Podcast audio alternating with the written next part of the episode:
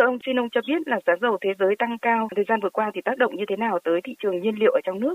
Thời gian vừa qua thì có những cái thời điểm là giá dầu thế giới tăng rất là cao. Và ở góc độ tác động tới ờ, nền kinh tế thì chúng ta biết rằng là giá dầu là cái đầu vào của sản xuất. Cho nên là khi mà cái giá dầu tăng cao như vậy thì tất nhiên sẽ tăng cái chi phí các cái hoạt động sản xuất kinh doanh của doanh nghiệp cũng như là tiêu dùng của người dân. Và trong cái rổ hàng hóa thì giá dầu cũng chiếm một cái tỷ trọng tương đối cao khi mà tính cái chỉ số giá tiêu dùng CPI vì vậy thì nó cũng tác động tới cái chỉ số CPI tuy nhiên thì à, trong quá trình điều hành thì bộ công thương cũng luôn bám sát cái chỉ đạo của chính phủ, thủ tướng chính phủ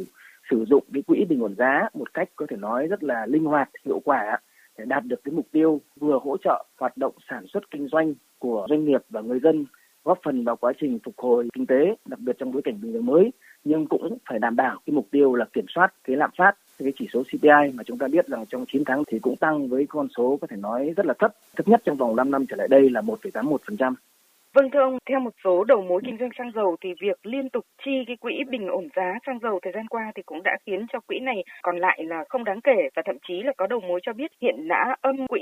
Vậy đâu là dư địa để điều hành giá xăng dầu à, để có thể đạt được cái mục tiêu bình ổn giá các cái mặt hàng thiết yếu để vừa hỗ trợ cho doanh nghiệp và thị trường, vừa đóng góp cho cái việc kiểm soát lạm phát những tháng cuối năm ạ? Chúng ta đã biết là từ đầu năm đến nay thì giá xăng dầu thành phẩm trên thế giới tăng rất mạnh À, chúng tôi uh, thống kê là tăng từ khoảng 35 cho đến 43%. Tuy nhiên thì để hạn chế cái đà tăng của giá xăng dầu trong nước theo chỉ đạo của Thủ tướng Chính phủ và Chính phủ thì Liên Bộ Công Thương Tài chính đã sử dụng quỹ bình ổn giá có thể nói rất là hiệu quả, linh hoạt và vì vậy mà giá bán lẻ xăng dầu trong nước chỉ tăng khoảng từ 30 đến 35%, thấp hơn cái mức tăng chung của thế giới.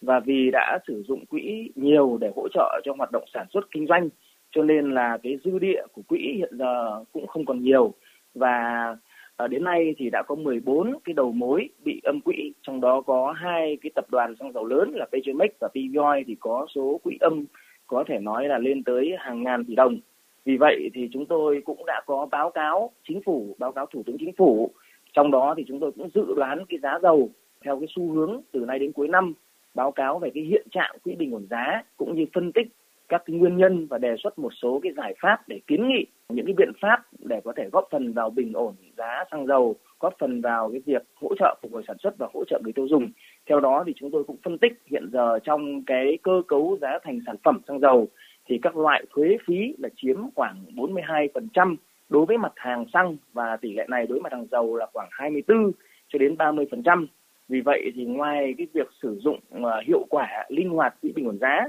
thì chúng tôi cũng đề nghị uh, thủ tướng chính phủ chỉ đạo bộ tài chính cân nhắc xem xét cái việc mà giảm các cái loại thuế phí như thuế nhập khẩu thuế tiêu thụ đặc biệt và đặc biệt là cái thuế bảo vệ môi trường. Chúng ta biết là cái thuế bảo vệ môi trường hiện nay đối với mặt hàng nhiên liệu sinh học E5 có thể nói là được tính một cách ừ, rất là cứng nhắc cơ học là bằng 95% thuế bảo vệ môi trường áp dụng đối với xăng RON 92 và như vậy thì nó chưa đúng với cái mục tiêu là bảo vệ môi trường, mà thực tế là nhiều nước khi áp dụng thuế bảo vệ môi trường họ tính theo cái mức giảm phát thải ờ, carbon mà các nhà khoa học đã chứng minh kể cả trong nước và quốc tế là cái độ giảm thải carbon đối với nhiên liệu sinh học khi mà có 5% ethanol thì nó giảm thải so với xăng khoáng là khoảng 60 đến 70% thì chúng tôi cũng kiến nghị đặc biệt đối với các loại thuế và thuế bảo vệ môi trường như vậy.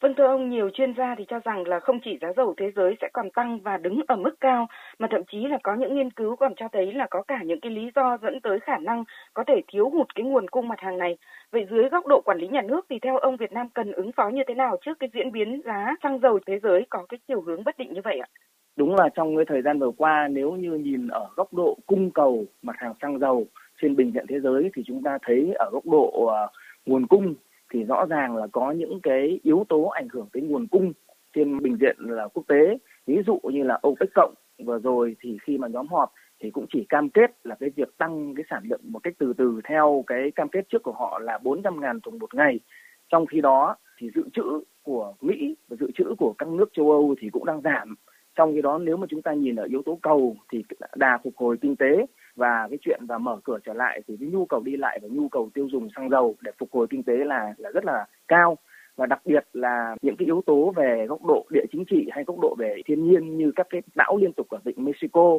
hoặc là mùa đông sắp tới khi các nhà đầu tư, các nhà sản xuất dự báo là ở châu Âu, ở Bắc bán cầu rất là lạnh thì họ cũng tăng cái việc là dự trữ dầu thô lên. Ờ, ngoài ra thì có những yếu tố khác như chúng ta biết là ở Trung Quốc vừa rồi cái việc mà thiếu điện thì dẫn đến các cái nhà máy điện than và điện khí giá khí cũng tăng gấp 4,5 đến 5 lần thì họ cũng chuyển sang dùng dầu. Nói tóm lại là rất nhiều yếu tố đẩy cái việc mà nhu cầu năng lượng trong đó có mặt hàng dầu thô tăng và vừa rồi thì có thể nói là tăng rất là cao. Giá dầu Brent là có lúc vượt 83 USD một thùng là cao nhất trong vòng 7 năm trở lại đây. Thế quay trở lại câu chuyện trong nước thì chúng ta thấy rằng là một trong những nhiệm vụ quan trọng nhất của Bộ Công Thương, của ngành công thương và lĩnh vực về xăng dầu là phải đảm bảo cái nguồn cung xăng dầu để phục vụ cho hoạt động sản xuất kinh doanh thì chúng tôi cũng đã trao đổi với các doanh nghiệp đầu mối lớn như Petromex, PVOI và chúng tôi cũng có chỉ đạo là trong mọi hoàn cảnh là các doanh nghiệp đầu mối lớn phải có kế hoạch kịch bản để mà có cái dự trữ cũng như là có cái kế hoạch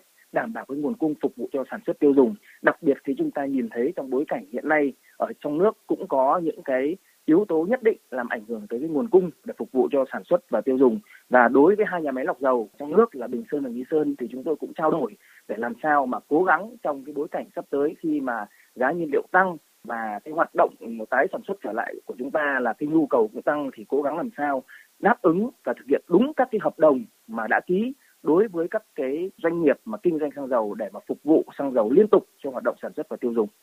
Với góc độ quản lý nhà nước thì ông có khuyến cáo như thế nào tới người tiêu dùng trong cái việc sử dụng nhiên liệu và đặc biệt trong cái bối cảnh hiện nay?